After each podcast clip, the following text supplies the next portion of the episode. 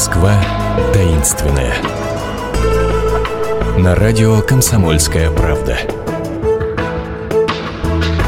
Здравствуйте, а теперь у микрофона «Москва таинственная», точнее, Наталья Андреасин и э, Александр Мишин, библиофил, гид общества пеших прогулок Москва-хода. Здравствуйте. Добрый день, Наталья. Добрый день, уважаемые слушатели. С которым мы сейчас отправляемся в Гагаринский переулок к одному маленькому особняку, который вы наверняка проходили мимо, даже не зная, какие тайны кроются за этим деревянным одноэтажным домом. Дом барона и декабриста Штейнгеля в Гагаринском переулке. Адресочек запишите сразу. Дом 15, дробь 7. Будете проходить мимо, вспомните, пожалуйста, наш рассказ. Александр, значит, э, вот этот самый Владимир Штейнгель, он участник войны 1812 года, масон и декабрист. Я предлагаю начать с того, что он масон. Вот как масон. Что мы можем про него рассказать и как это отразилось на жизни, укладе его дома?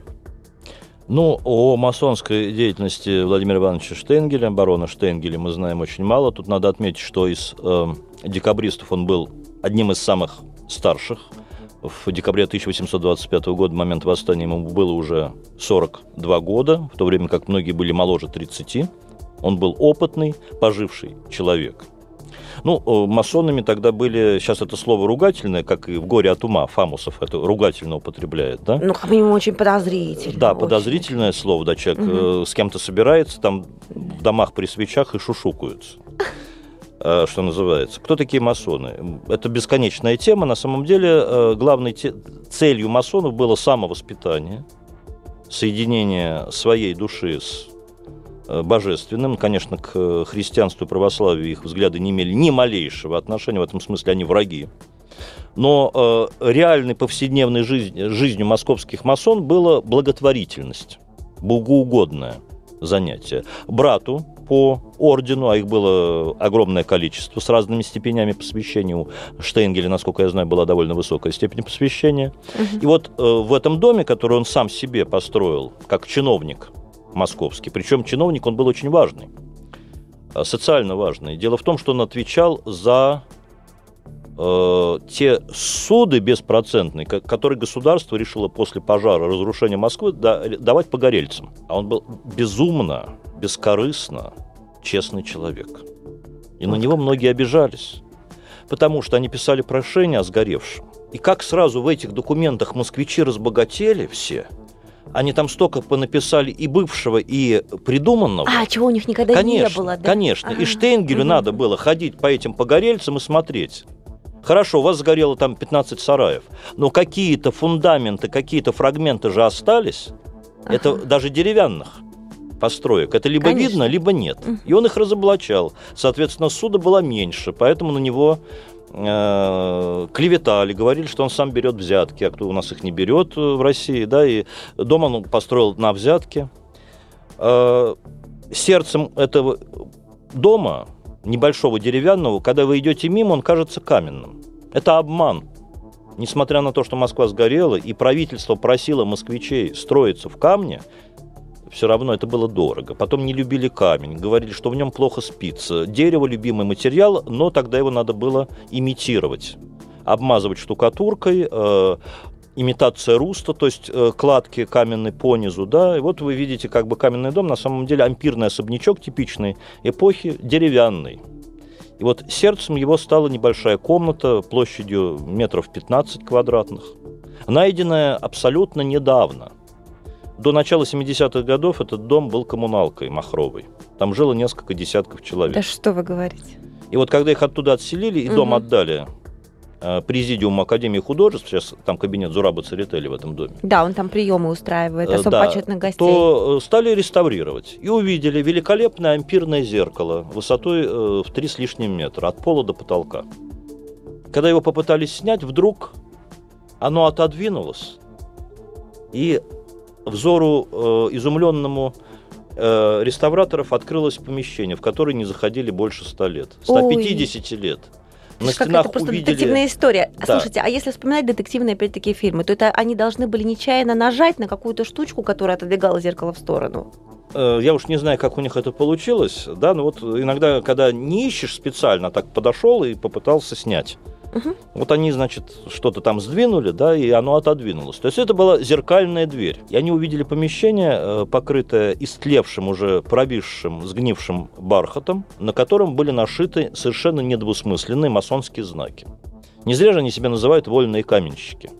Потому что э, в их представлении создатель Вселенной, божество, э, великий архитектор, который создал да. все, что нас окружает, в том числе и человек. Вот треугольник, например – элементарная геометрическая фигура. А, а для масонов он означает нерасторжимую связь углов, то есть братство – только не надо, уважаемые слушатели, э, трактовать в дворянских усадьбах московских или загородных любой треугольник на стенах как масонский. Если вы знаете, что владелец был масоном, да, тогда ваша фантазия пускай раскрывается по полной программе. А так можно пере, перемудрить. Ну да, потому что в любом случае тогда каждый особняк, если представить себе вот этот вот треугольник над портальчиками, над колоннами, то каждый... А вот, например, э, так называемая э, египетская кухня в Кузьминках, она масонская потому что Египет считался э, родиной духовной для масонов, хотя тогда еще не читали. В общем, э, отчасти сказка. Отчасти сказка. Я думаю, эта сказка тогда будет отдельной темой нашего разговора. Возвращаемся в Гагаринский переулок. Правда ли, что в этом доме, про который мы сейчас с вами говорим, был еще какой-то тайный подземный ход?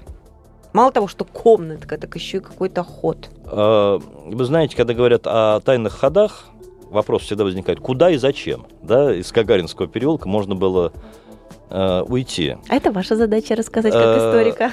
Да, э, пишут, что вот была лестница из этой комнаты найденной, масонской, куда-то вглубь. Я думаю, что это был не подземный ход, скорее всего, с использованием старых засыпанных подвалов, э, может быть, к соседу, масону. Это не установлено, потому что остальные дома давно уже не существуют. Да? То есть очень сложно связать. Дом э, ше, э, барона Штейнгеля существует, а дом соседей давно истлел, снесен советской властью и так далее. Ну и потом это, конечно, такое дорогое удовольствие иметь свой персональный ход в нужную семью, в нужный дом. Это правда. А вот следующие хозяева этого дома, например, родственники Тургенева, они какое-то отношение к масонам имели или они просто уже заселяются туда, ну потому что история течет своим ходом? Вы знаете, когда мои коллеги проводят сейчас экскурсии «Москва масонская», они во всех, вы правильно сказали, Наталья, видят э, масонские знаки там, где их не надо видеть. Э, никто же на, на лбу не пишет, не выводит татушкой, что он масон. Это глупо, это тайное все-таки общество, в этом и прелесть. Все то, что неизвестно, все очень интересно, как поется в одном мультфильме. Нет, э, просто снимали квартиры. Э, мать Ивана Сергеевича Тургенева, Варвара Петровна Лутовинова, была женщина с очень выраженным характером. Ей на месте не сиделось. Вот в этом районе, кстати, любимым семьей Тургеневых, у них, наверное, было 6 или 7 адресов за несколько лет. Вот. Драма детства Тургенева, отрочества, у него же есть замечательная повесть «Первая любовь» о любви отца и сына к молодой женщине. Можно будет об этом в следующий раз поговорить. Ну да, и, кстати говоря, тогда в таком случае отправиться, я так понимаю, в их особняк на Остоженке, который, да. в котором развивалась та история, которую он написал э, в Муму. А, и, ну, еще стоит только упомянуть, наверное, о том, что в этом же особняке в Гагаринском переулке жил не кто-нибудь, а внук полководца Александра Суворова если так уж вспоминать об известных личностях. И э, с 1872 по 1920 год фактически живет семья Лопатиных. Э, Лопатины такой очень типичный э, московский э, гнездовой семейный э, очаг, э, самый известный из Лопатиных э, философ Лопатин, Лев Михайлович Лопатин. Э, за его сестрой э, сватался Иван Алексеевич Бунин. К ним ходил Лев Толстой. Именно по мотивам того, что Толстой увидел в доме Лопатиных, была написана его э, пьеса «Плоды просвещения», где э, собравшиеся за столом занимаются столоверчением и вызыванием духов. Вот тогда э, это была мода. Э, в 70-е 90-е годы, да и позже, ну, вообще москвичи склонны э, видеть э, таинственное там, где, может быть, его и нет – Я даже вспомню о том, что э, у Конан Дойля был очень известный трактат по поводу того, как общаться с духами, а не только собака Баскервилей, хотя здесь есть некоторое родство. Да, и вот Толстой, будучи ума скептического, э, французско-просвещенческого 18 века, конечно, над этим над всем смеялся. И вот э, семейство Лопатиных в этой пьесе, перечитайте, уважаемые слушатели, вполне себе выведено не захотите перечитывать, приходите на экскурсию Москва-хода. Представляете, вот это все, что вы сейчас услышали, вам расскажут прямо стоя перед конкретными особняками. Вы просто сумеете погрузиться в эту историю, которая не так уж далеко от нас. Расшифровки наших программ на сайте kp.ru в разделе «История, «История современности», а куда вам пойти с экскурсоводами, вы можете выбрать на сайте Москвохода. Так что приятных вам экскурсий, дома не сидите. А с вами были Наталья Андреасин и Александр Мишин. Счастливо. Всего доброго, до новых встреч. Москва таинственная. На радио «Комсомольская правда».